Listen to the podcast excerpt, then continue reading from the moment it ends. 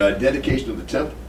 Solomon built it, and now it is uh, being sort of uh, committed to the Lord.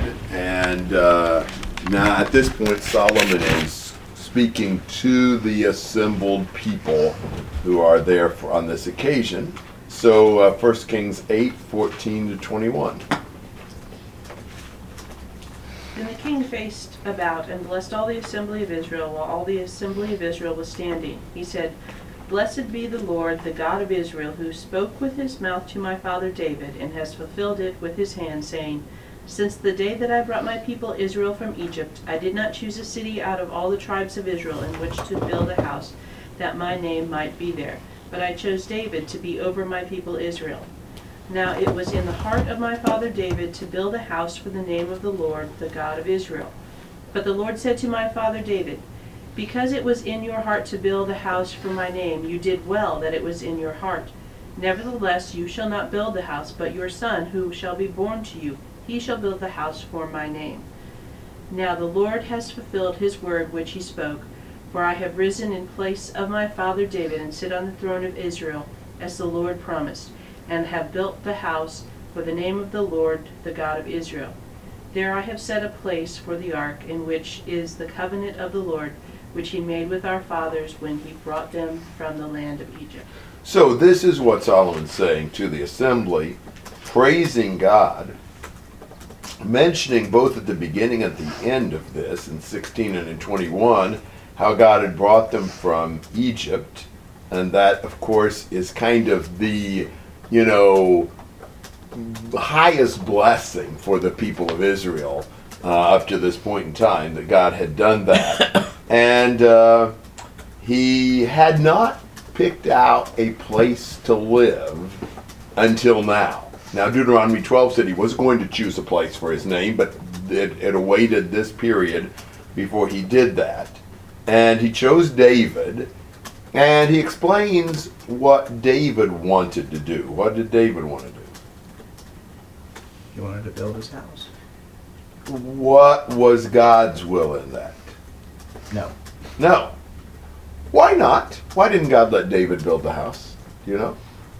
He was a man of violence. Yeah, he'd, he'd engaged in a lot of wars, and so he was not the one God wanted to build the house. He did lay in a lot of supplies, dedicated a lot of his silver and gold, did a lot of things to prepare for Solomon to build the house, but Solomon was the one that God chose to build the house. And uh, that he has fulfilled. Uh, and Solomon did build the house. Do you notice how much emphasis there is in this section on the house for his name? You know, in verse uh, 16, the house that my name might be there. Uh, verse 17, house for the name of the Lord, the God of Israel. 18, house for my name. 19, house for my name. Uh, you know, 20, house for the name of the Lord, the God of Israel. Uh, that is really uh, emphasized. Why, I mean, doesn't that seem like a little strange to say a house for the name of God? Why would he say it that way so much?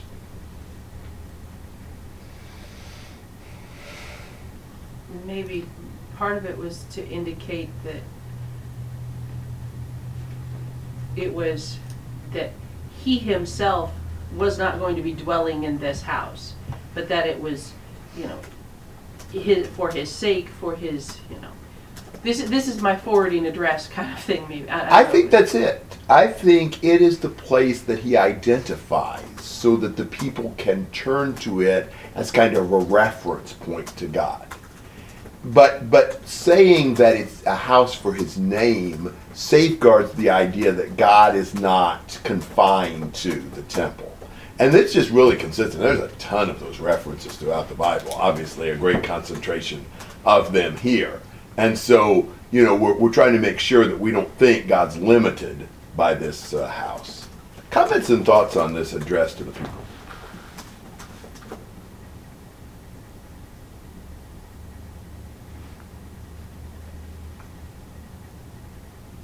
Well, the next uh, the next thing that happens here is that Solomon prays to God and uh, really an interesting prayer. This is uh, a lot you can say about this prayer, and we'll talk about several things as we go. This is almost a prayer about prayer. Uh, so uh, let's start with um, 22 to 30. Then Solomon stood before the altar of the Lord in the presence of all the assembly of Israel and spread out his hands toward heaven. He said, O Lord, the God of Israel, there is no God like you in heaven above or on earth beneath, keeping covenant and showing love and kindness to your servants who walk before you with all your heart, who have kept with your servant my father David that which you have promised him. Indeed, you have spoken with your mouth and have fulfilled it with your hand, as it is this day. Now therefore, O Lord, the God of Israel, keep with your servant David, my father, that which you have promised him, saying, You shall not lack a man to sit on the throne of Israel, if only your sons take heed to the to their way to walk before me as you have walked. Now therefore, O God of Israel, let your word, I pray, be confirmed, which you have spoken to your servant, my father David. But God will indeed dwell on the but will God indeed dwell on the earth? Behold, heaven and, and the highest heavens cannot contain you, how much less this house which I have built. Yet have regard to this prayer of your servant and to his supplication, O Lord my God, to listen to the to the cry and to the prayer which your servant prays before you today, that your eyes may be open toward this house night and day, toward the place which to the place of which you have said, My name shall be there. To listen to the prayer which your servant shall pray toward this place. Listen to the supplication of your servant and of your people Israel when, when they pray toward this place. Hear in heaven, your dwelling place, hear and forgive. Okay, so Solomon is praying, and how does he see God? Incomparable. Yes, he is unique. He is unlike any other God there has ever been or ever will be. What else is he like?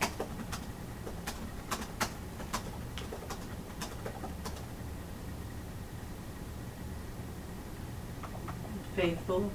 Faithful in what sense? Keeps he his keeps promises. covenants. Yeah, absolutely.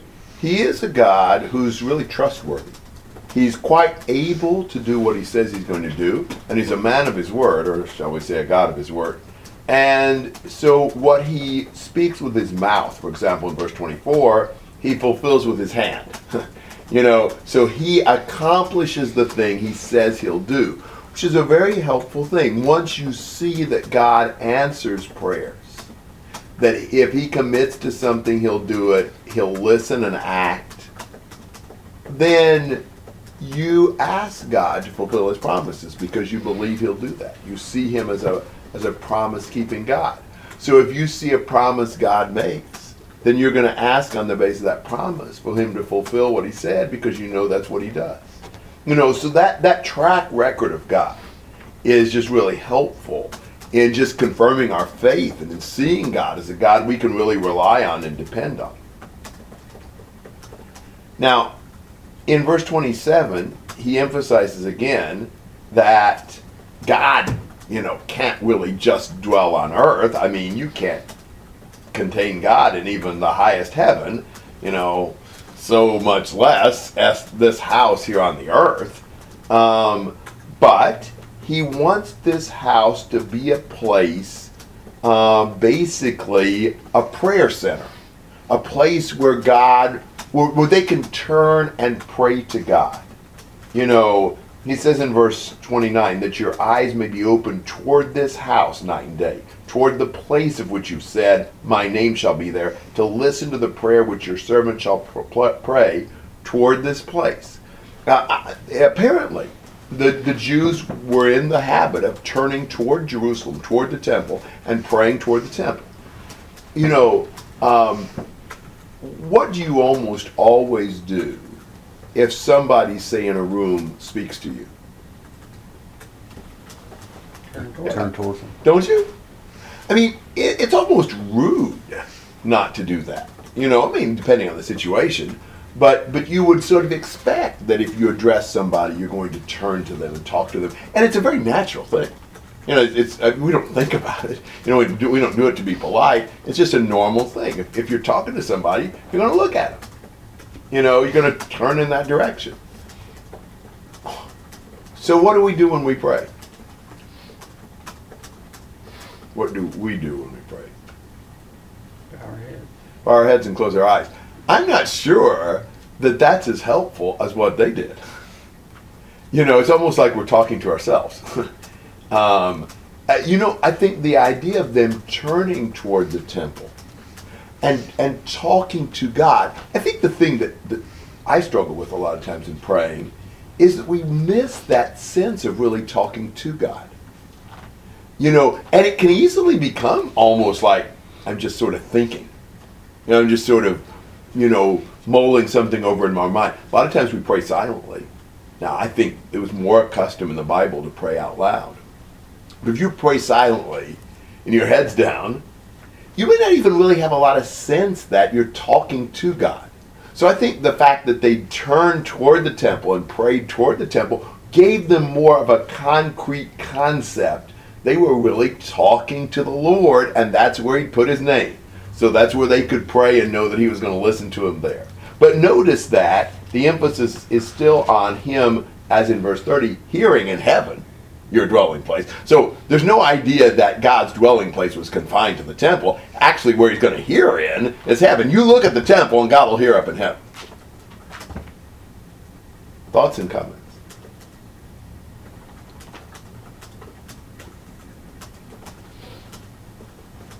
This, oh, this always reminds me of the, the custom of Muslims who turn towards Mecca to Yes. pray. Yes. And I, I'm not, I'm not entirely sure how to, how to think of that, and, because today, we don't turn toward Jerusalem to pray. At least as far as I know, we're not supposed to. No, I agree with that, although I think that is, you remember Daniel? Yeah. Even in captivity, he was turned toward Jerusalem, I mm-hmm. guess toward the west, you know, from where he was. Mm-hmm. Um, what would be our corresponding thing, perhaps? Where would we turn?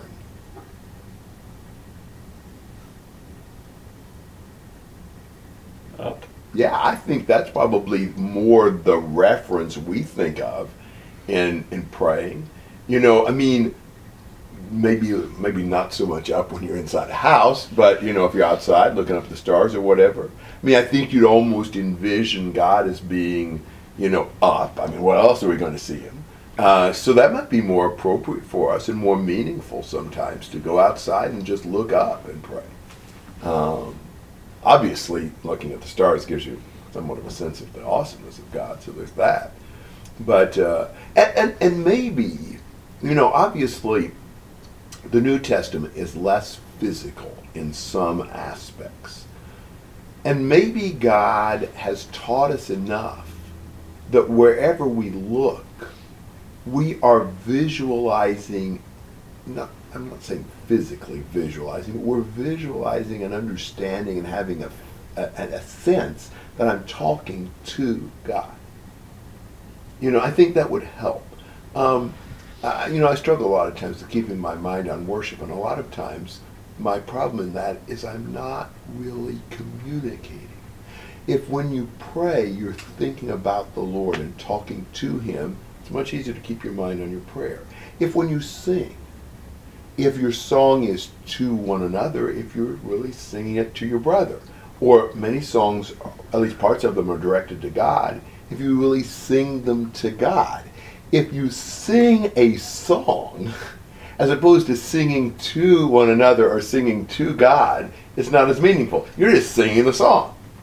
You know, I know one of the things that, that some good song leaders really emphasize, and this makes a lot of sense, we probably ought to think about this more, is speaking the song more than singing the song. You know, trying to to really say it. You know, we get almost in this chant form. And, and, and so we do really stupid things like, you know, we'll come to the, the, you know, a certain point in the song and we'll take this pause, even if there's no comma and no break in the thought. And it would be much better if we were just saying it. Now, you've done a lot of the song leading schools. Do they teach that a lot? Yeah, they they too do try to you know. There are a couple of songs where everybody takes a breath in the middle of the word, you know, uh, that kind of thing, and, you know, and so when they talk about it, you know, just yeah, trying to, don't take a breath in anywhere but there, and, and trying to think of the whole thought. E- exactly, because if you take the breath in the middle of the word, you it, it's probably going to be harder to think about the word. Mm-hmm. You're more just kind of singing the rhythm or singing whatever, kind of you know. So the more we can really visualize God when we're singing to Him or praying to Him, I think that's really helpful, and and I think it is really interesting that they would physically turn toward the temple since His name was there, and they'd pray toward that. Other thoughts?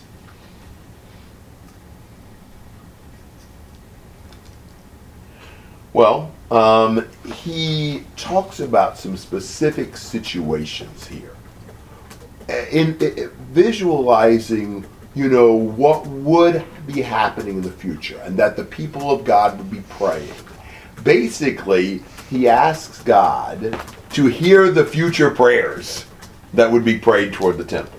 So uh, we'll take a few of these 31 to 36.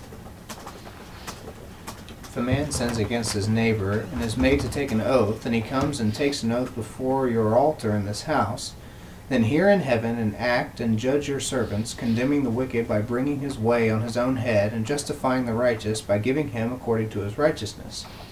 When your people Israel are defeated before an enemy, because they have sinned against you, if they turn to you again and confess your name and pray and make supplication to you in this house, then hear in heaven and forgive their sin of your of your people Israel and bring them back to the land which you gave to their fathers.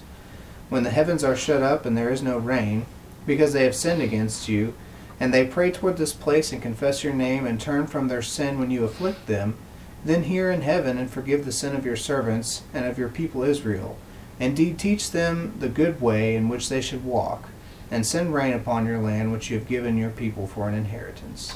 Now we are envisioning sometimes when the people have not done well. Maybe they've sinned against their neighbor. You know, maybe they're defeated before an enemy because they've sinned against you. Maybe there's no rain because they've sinned against you, or whatever. Those are some of the kinds of things that are apt to happen. Some of the situations that people are going to confront. And he's saying, you know, if then they turn to you and confess your name. You know, if they turn to you and and really, you know, um, see God's lordship, they confess Him as God, and they submit to Him again, and they make supplication to you, you know, uh, and they turn from their sin. You know, if, if they really they really turn back to you and they're begging for help, then He's asking God to listen in heaven and forgive their sins and, and bless them again. So this is a prayer about prayer. Prayer saying, God, please listen to the people when at a later time they're going to be praying toward this temple in these situations where you've afflicted them because of their sin, but they've turned away from it and they're asking you for forgiveness. Now, by the way, isn't it interesting that he mentioned several times here the idea of, of asking God to forgive their sins? that is all over the Old Testament, in spite of the myths we have that sins were not forgiven in the Old Testament. You know, what we've mistaken is sins were not forgiven on the basis of the blood of bulls and goats. And so we, sh- we short circuit and assume that means God didn't forgive their sins. But it's all over the Old Testament. Forgiveness was given, it was based upon the coming sacrifice of Christ. And this is one of those many passages that, you know, ask God to forgive with the expectation that He will actually do that. Comments and thoughts on these? In the first part, what's it, what does it mean, made to take an oath? Well, I'm assuming, you know, to perhaps uh, repair the damages or, you know, correct the whatever he did against his neighbor. So he takes an oath in the house of God that he's going to do the right thing and he's going to pay it back or whatever. Isn't this also basically repeating what God had promised to do when they were going into the land? And if you do this, I'll do this, and if you do this, Very much so. It's very much based upon You know, even like passage like Leviticus 26 and Deuteronomy 28 with the curses of the covenant. You know, how did how did Solomon know what was likely going to happen when they sinned against him? Well, that's what God had said was going to happen. So he had a pretty good idea. So he's he's not really trying to make any new rules or anything like that. Even he's more or less saying what you have said before. Now, when the people turn to this place to address you, is what it appears. I agree. Yeah, I think you're right. I mean, I think he's asking God to do what God already promised to do, which is an appropriate thing to do. That's a lot of, of prayers in the Bible. Is you pray based upon what God has said He wants to do. In verse 26, you know, it said, Let your word, I pray, be confirmed, which you have spoken to your servant, my father David. So Right. just confirmation of what he's already said. Exactly. Yeah. So this is like Deuteronomy part three? well, yeah. In the sense that- Trigonometry or no? Yeah, there that we would be- Deuteronomy is two, so there's got to be a word for three. Three times the law. Deuteronomy. Deuteronomy? Try Triteronomy.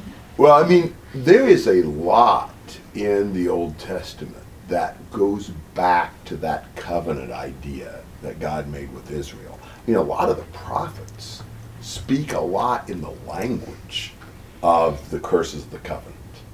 Um, and even, you know, things like, uh, why did Elijah pray that it wouldn't rain? Well, isn't that exactly what God said was going to happen if they turned away from Him and turned to idols? He knew what to pray. Because that's exactly, he was praying again the promises of God. He's praying what God said he was going to do. Um, you know, I, I've made this point several times, but I mean, you know, think about praying according to God's will. Well, what's the best way to know it's God's will? He says it. that, that gives you a lot of confidence that he'll do it because he said he'd do it. That's praying according to his will. Well, you know, ninety percent of what we ask God for are things that maybe not ninety percent, but you know, you know, forgive us of our sin or you know, save us in heaven. You know, some of those things He's already said He's going to do, but it's just our, it's you know, it's an expression of our faith. You know, when we ask for God to say what He's already you know is going to do. I mean, our prayers would be so much shorter if we didn't if we only pray for those things that He didn't he hasn't already specifically said he was going to do. You see what I'm saying? Yes, I do, and I think it's very appropriate that we do that. I mean, I, what we need to worry about are the things we pray that He hasn't said He'd do. Right. yeah, because sometimes those may get us in real trouble. We need to be careful about that. Certainly, pray that God's will be done in those things at least. But but I think very appropriate to pray for God to act in the way He says He wants to. Well, that's what we want too. I mean, that's the bottom line. You know, wh- what is that passage? Is it Psalm 37 or something like that, where it says, "Commit your way to the Lord"? Yeah. Um, uh, there may be others, but but Psalm 37, 5, commit your way to the Lord, trust al- also in Him, and He will do it. Well, if you commit your way to the Lord, you know why He'll do it. You're you're you're committed to what He wants. You know, there's a surefire way to know that God will grant you what you want. Oh, I know what it is. It's more verse 4, 30, Psalm 37, 4. Delight yourself in the Lord, and He will give you the desires of your heart. Well, yeah, if you're delighting in the Lord, He will absolutely give you the desires of your heart because the desires of your heart will be the will of the Lord. Now, you know, if, if we come to where what we want is what God wants, then everything we want, God's going to do. That, that's exactly what we ought to have in our heart. That's the key, is to coming to where, you know, we love God in our heart and we want exactly what God wants. Does that make sense?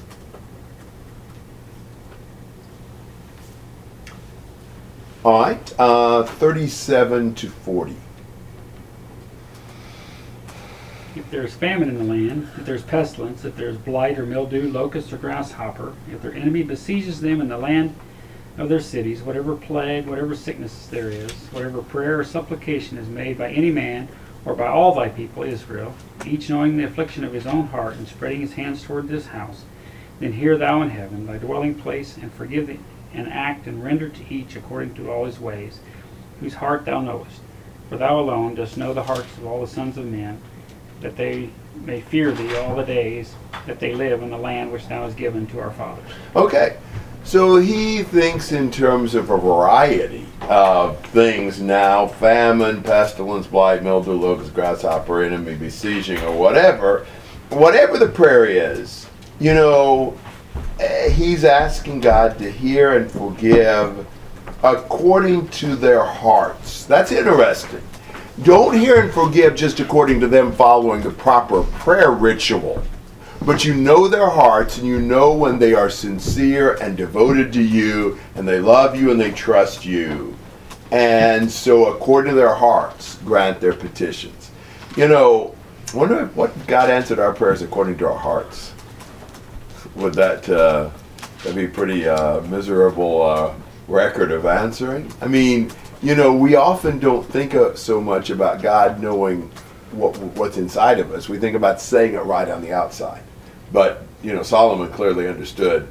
You know, God's going to hear. You know, based upon what He knows is in your heart. Thoughts?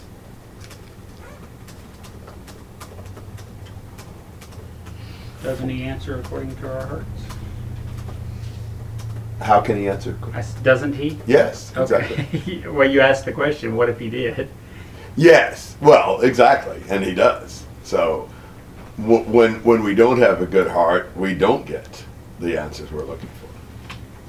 Well, probably good to think about the reverse too, right? Like, you know, those times where you're, you're not really sure how to say it or what to pray exactly, but, you know, if you have a, a right heart, then the Lord um, knows that also. Certainly. Yeah. Yeah. Well, the Lord knowing our heart can either be a comforting thing or a menacing thing. Depends on what our heart's like. you know? 41 to 45.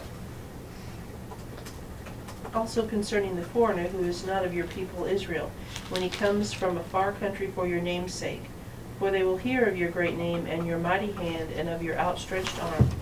When he comes and prays toward this house, hear in heaven your dwelling place, and do according to all for which the foreigner calls to you, in order that all the peoples of the earth may know your name, to fear you, as do your people Israel, and that they may know that this house which I have built is called by your name.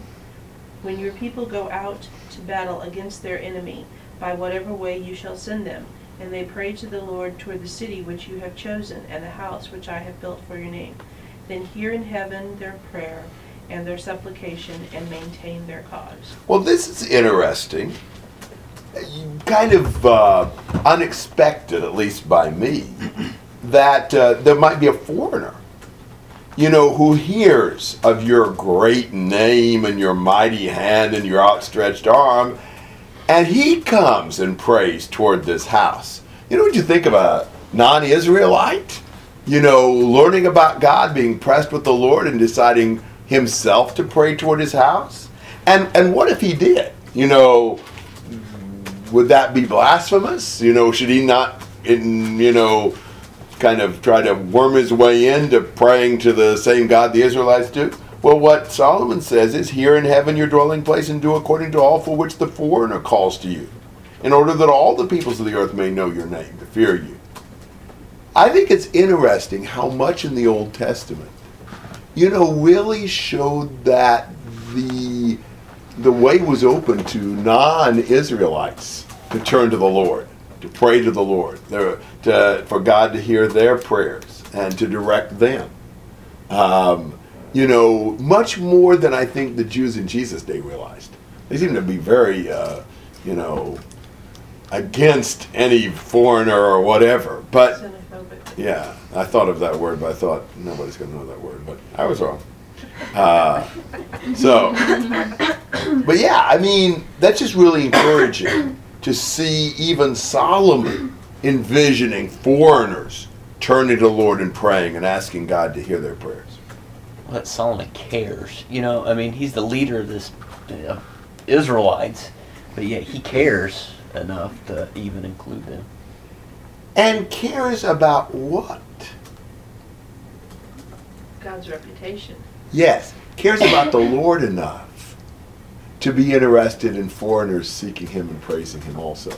You know, I, I, not that He wouldn't care about the foreigner, but I think the point is in verse 43 in order that all the peoples of the earth may know your name to fear you, as do your people Israel, that they may know this house which I built is called by your name. I think the real goal of Solomon in this is thinking that as the foreigners come to acknowledge the greatness of God, God is honored and glorified more. You know, and I think that's one of the things that, that I continue to see is different between how we often think and how Bible writers think. You know, our number one concern for evangelizing non Christians is the welfare of the non Christian. Now, that ought to be a concern because it is the Lord's. But the first concern is God's glorification. When they turn to the Lord, God is honored and God is praised. And I think that would be our first motivation. And secondly, we want them to be saved and be blessed. And then he envisions them going out to battle against an enemy and praying for help. And he's asking God again to hear in heaven and uh, do as they've asked. Thoughts or comments through 45? I like how he takes it as a given that the foreigners will hear of God's greatness and. How could they not, as great as God is? Statement 42. Yeah. And of course, you know, think about psalm, many psalms that talk about declaring God's name among the nations and things like that. There's a lot of exhortations for the Israelites to take the message to the nations. Solomon's great great grandmother was a foreigner. Yeah, you're right. You know, whatever, however, I think about how many greats there were there, but yeah, Ruth. Exactly right.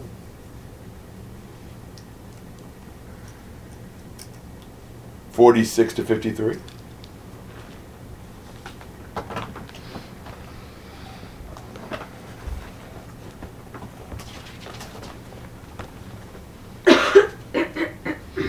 When they sin against you, for there is no man who does not sin, and you are angry with him and deliver them to an enemy, so that they so that they take them away captive to the land of the enemy, far off or near. If they take thought in the land where they have been taken captive, and repent and make supplication to you in the land of those who have taken them captive, saying, We have sinned and have committed iniquity, we have acted wickedly. If they return to you with all their heart and with all their soul in the land of the of their enemies who have taken them captive, and pray to you toward the land which you have chosen, which excuse me, which you have given to their fathers, the city which you have chosen, and the house which I have built for your name, then hear their prayer and their supplication in heaven, your dwelling place, and maintain their cause, and forgive your people who have sinned against you, and all their transgressions which they have transgressed against you, and make them objects of compassion before those who have taken them captive, that they may have compassion on them. For they are your people and your inheritance, which you have brought forth from Egypt, from the midst of the iron furnace, that your eyes may be open to the supplication of your servant and to the supplication of your people Israel, to listen to them whatever they call whenever they call to you. For you have separated them from all the peoples of the earth as your inheritance, as you spoke through Moses your servant when you brought our fathers forth from Egypt, O Lord God. Well, this goes with Deuteronomy 30. Um, you've got the situation where God exiles them because of their sins. And what if in that land they repent and make supplication, they acknowledge their sin, they return to you, verse 48, with all their heart, with all their soul, and they pray to you? That's envisioning quite a transformation while they're in exile.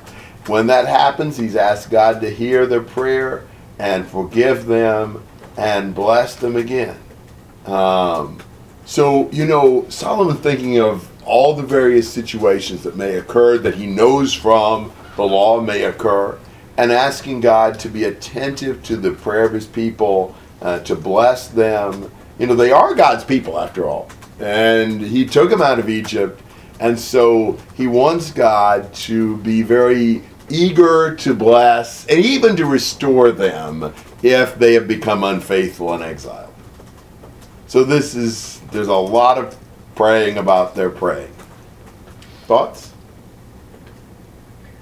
I think it's interesting in verse 50 that part of it is part of the what he's asking for is that the Israelites be made an object of compassion before their captors. So it's like, let them find favor in the eyes of the, the captive, of the captors.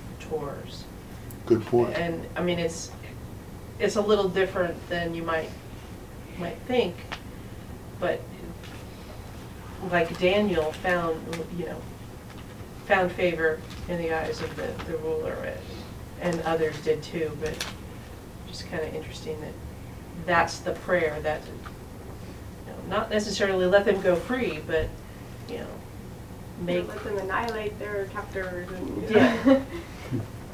but just let it to, let them be compassionate towards them instead of mean. Mm-hmm. Good point. Yeah. Seems odd too to be praying this. You know, is he thinking of himself, uh, or is he thinking of the hundreds of years that this uh, cycle involves, or? Uh, Or does he even really know right? Yeah, but certainly adds it in there. Yeah, I mean, you know, he's really kind of imagining all the different situations from Deuteronomy, even that could happen. And, you know, I mean, what would you pray when you're dedicating the temple? I mean, if you see it as the place of prayer and you're thinking about future generations, then you think about various situations in which they turn to God and pray in this temple, you know, and asking God to take care of them in those situations.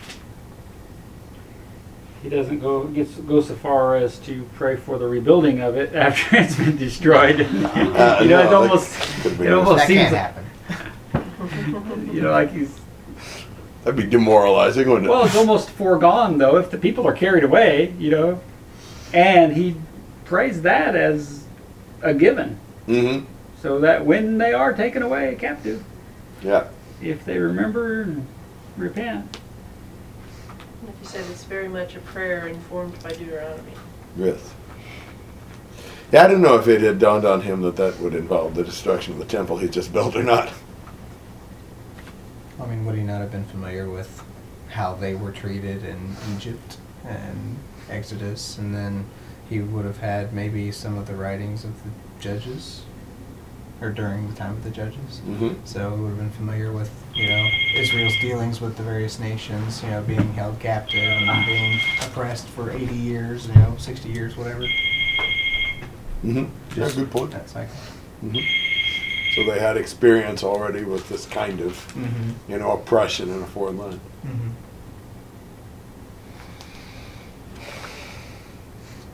uh, All right, 54 to 61. When Solomon had finished praying this entire prayer and supplication to the Lord, he arose from before the altar of the Lord, from kneeling on his knees with his hands spread toward heaven. And he stood and blessed all the assembly of Israel with a loud voice, saying, Blessed be the Lord who has given rest to his people Israel, according to all that he promised. Not one word has failed of all his good promise which he promised through Moses his servant. May the Lord our God be with us as he was with our fathers. May he not leave us or forsake us, that he may incline our hearts to himself, to walk in all his ways, and to keep his commandments and his statutes and his ordinances, which he commanded our fathers.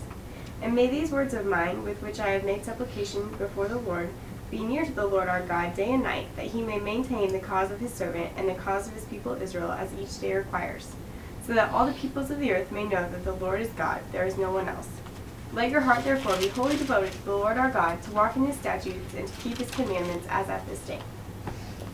So he turns to the people again and addresses them, praising God that has kept all the promises that he's made, and uh, saying, May God um, be with us, and may he incline our hearts to himself to walk in all his ways, to keep his commandments. You know, um, is that God's responsibility?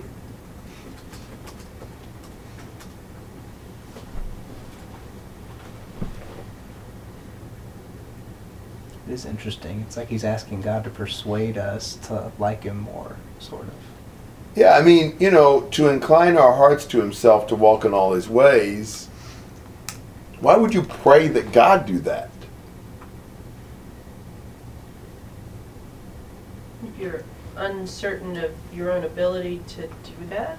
Perhaps. It, it, it- does it mean that God's the one responsible for us having a good heart and doing what He says? And if so, is it God's fault if we don't? Would not his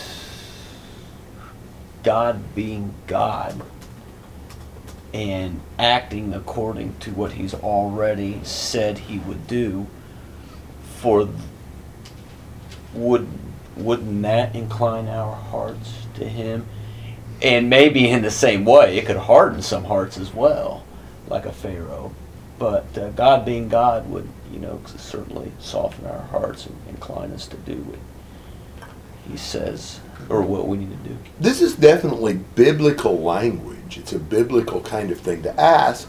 Though look at verse 61. Let your heart, therefore, be wholly devoted to the Lord your God, to walk in his statutes and to keep his commandments as at this day. The thing that we struggle with is an either or. Well, is it God that makes us faithful to him or is it us? And we always want to make it, it's got to be all one or all the other. You know, it's like, what, what if I said, Who provides your daily bread? Well, you could say God, couldn't you? Isn't that true? You could say you, couldn't you? Isn't that true? It's both. It's not, well, it's got to either be God or be you. You know, God works in us, God works on our heart, God strengthens us to obey Him. But we seek Him and we soften our heart and we do what He says. It's not all God or all us, it's the combination of those two. So Solomon doesn't seem to see any problem with, you know, requesting that God incline our hearts to walk in His ways and at the same time saying, let your heart be wholly devoted to the Lord to walk in His statutes.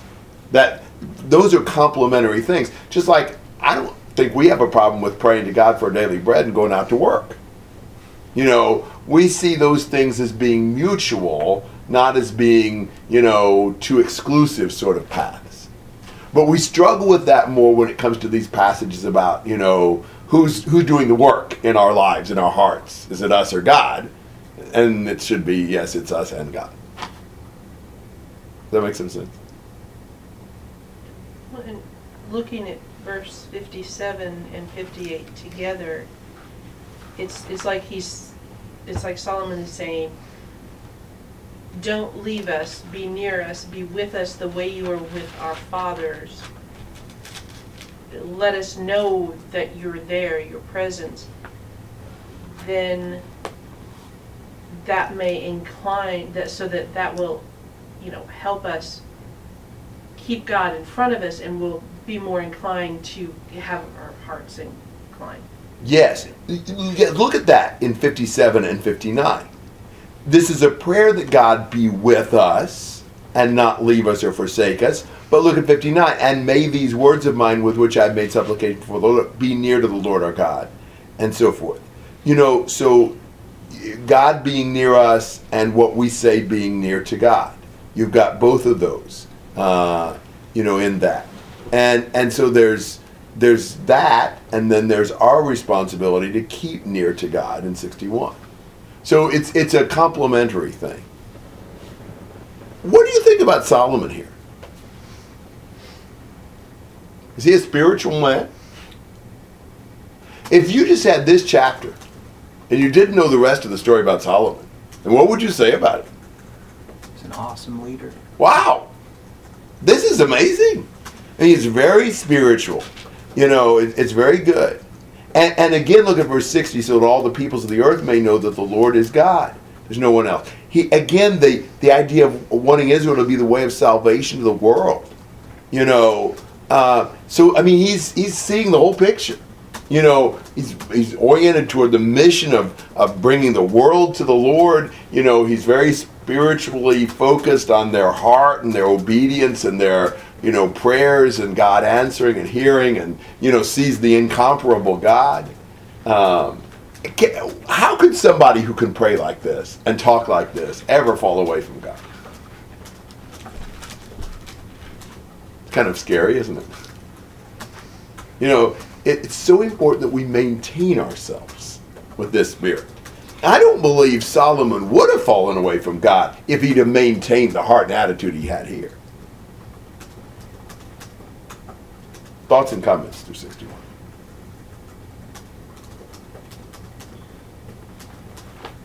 Yeah, that same phrase in 61, um, let your heart be wholly true to the Lord our God.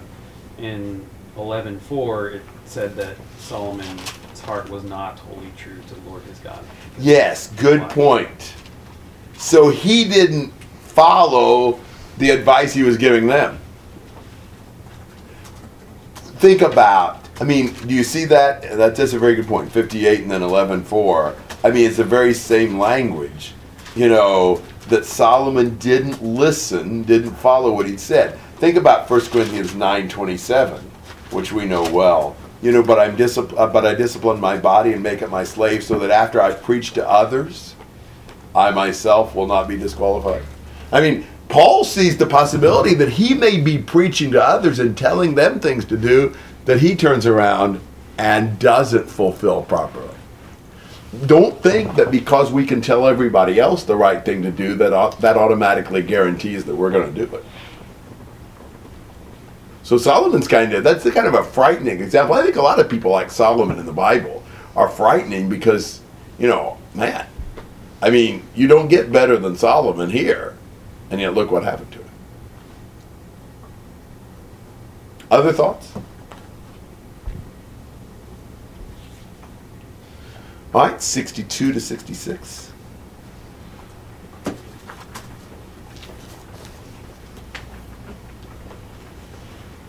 Now the king and all Israel with him offered sacrifices before the Lord. And Solomon offered for the sacrifice of peace offerings, which he offered to the Lord, 22,000 oxen and 120,000 sheep. So the king and all the sons of Israel dedicated the house of the Lord.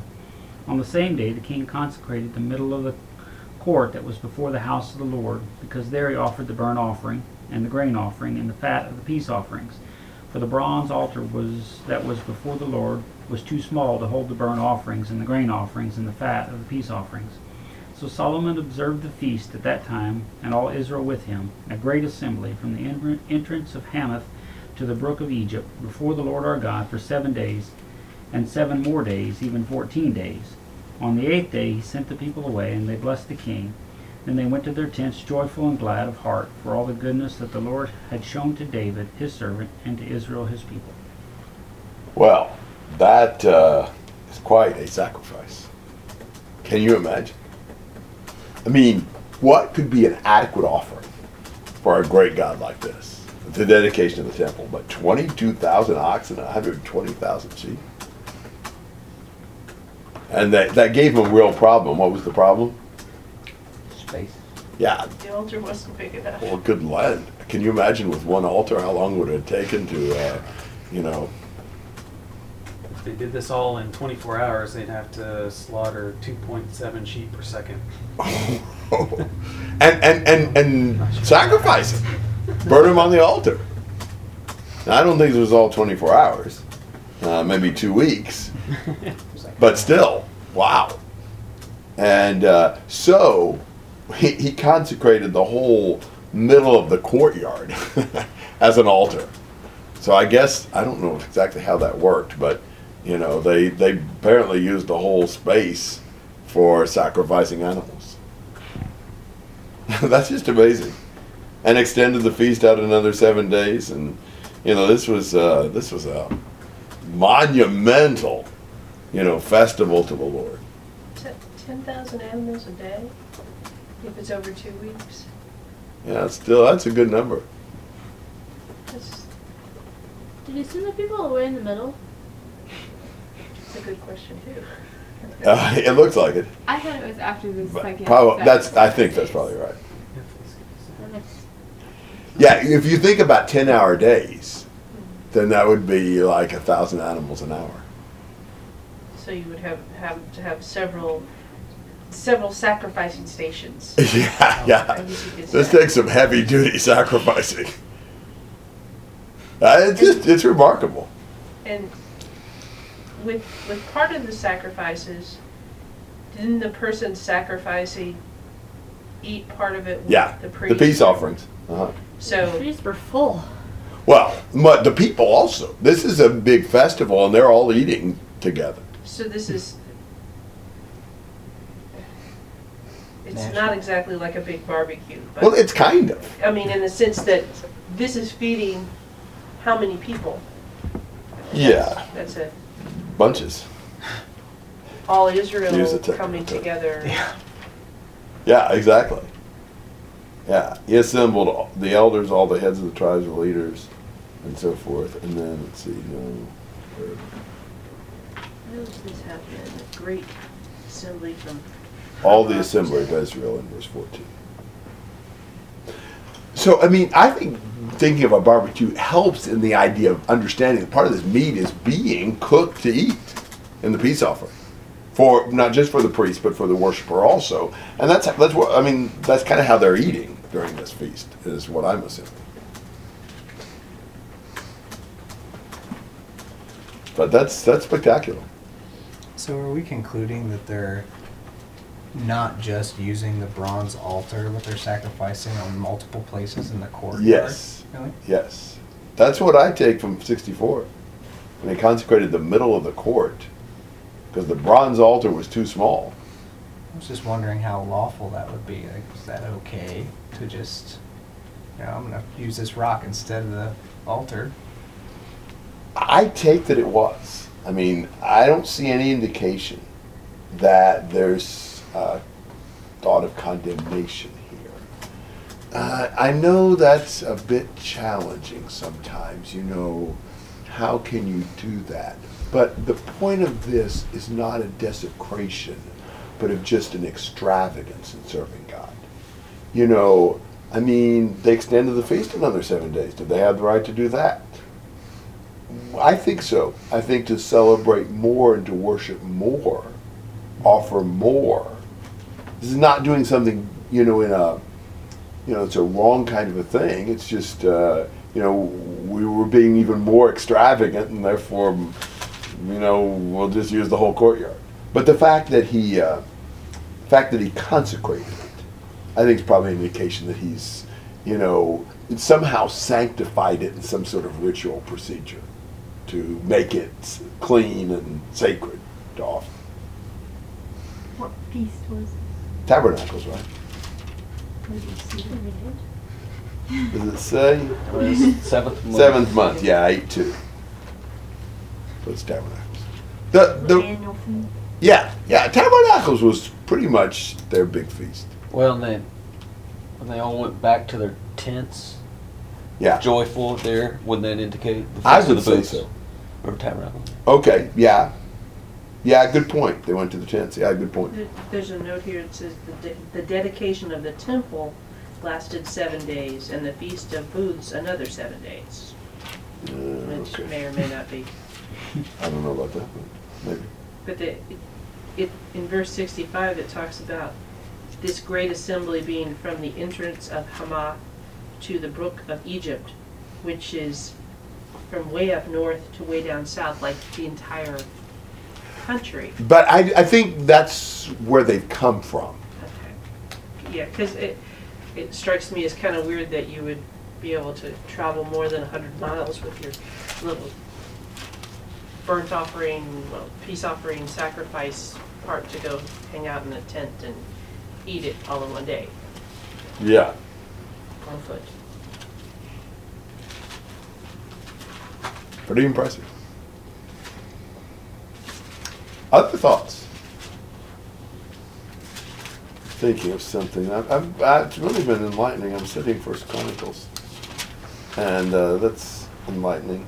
Uh, you've got the same thing in 13:5 of First Chronicles in terms of the assembling. So David assembled all Israel together from the Shihor of Egypt even to the entrance of Hamath to bring the ark of God from Kiriath Jearim. And so that's from the entrance of Hamath to the brook of Egypt. And most, uh, the authorities I read said that uh, the Shihor was the brook of Egypt. Not, probably not the Nile, probably the Wadi El Arish, which was the division between Egypt and. For whatever that's worth. When you when you start studying something new, then you start seeing all these connections, especially because there's so many between, between Kings and Chronicles. So. All right. Well, we can uh, stop here. I won't be here next week, and then I will be for two, and then I won't be for two. I think that's the way this goes.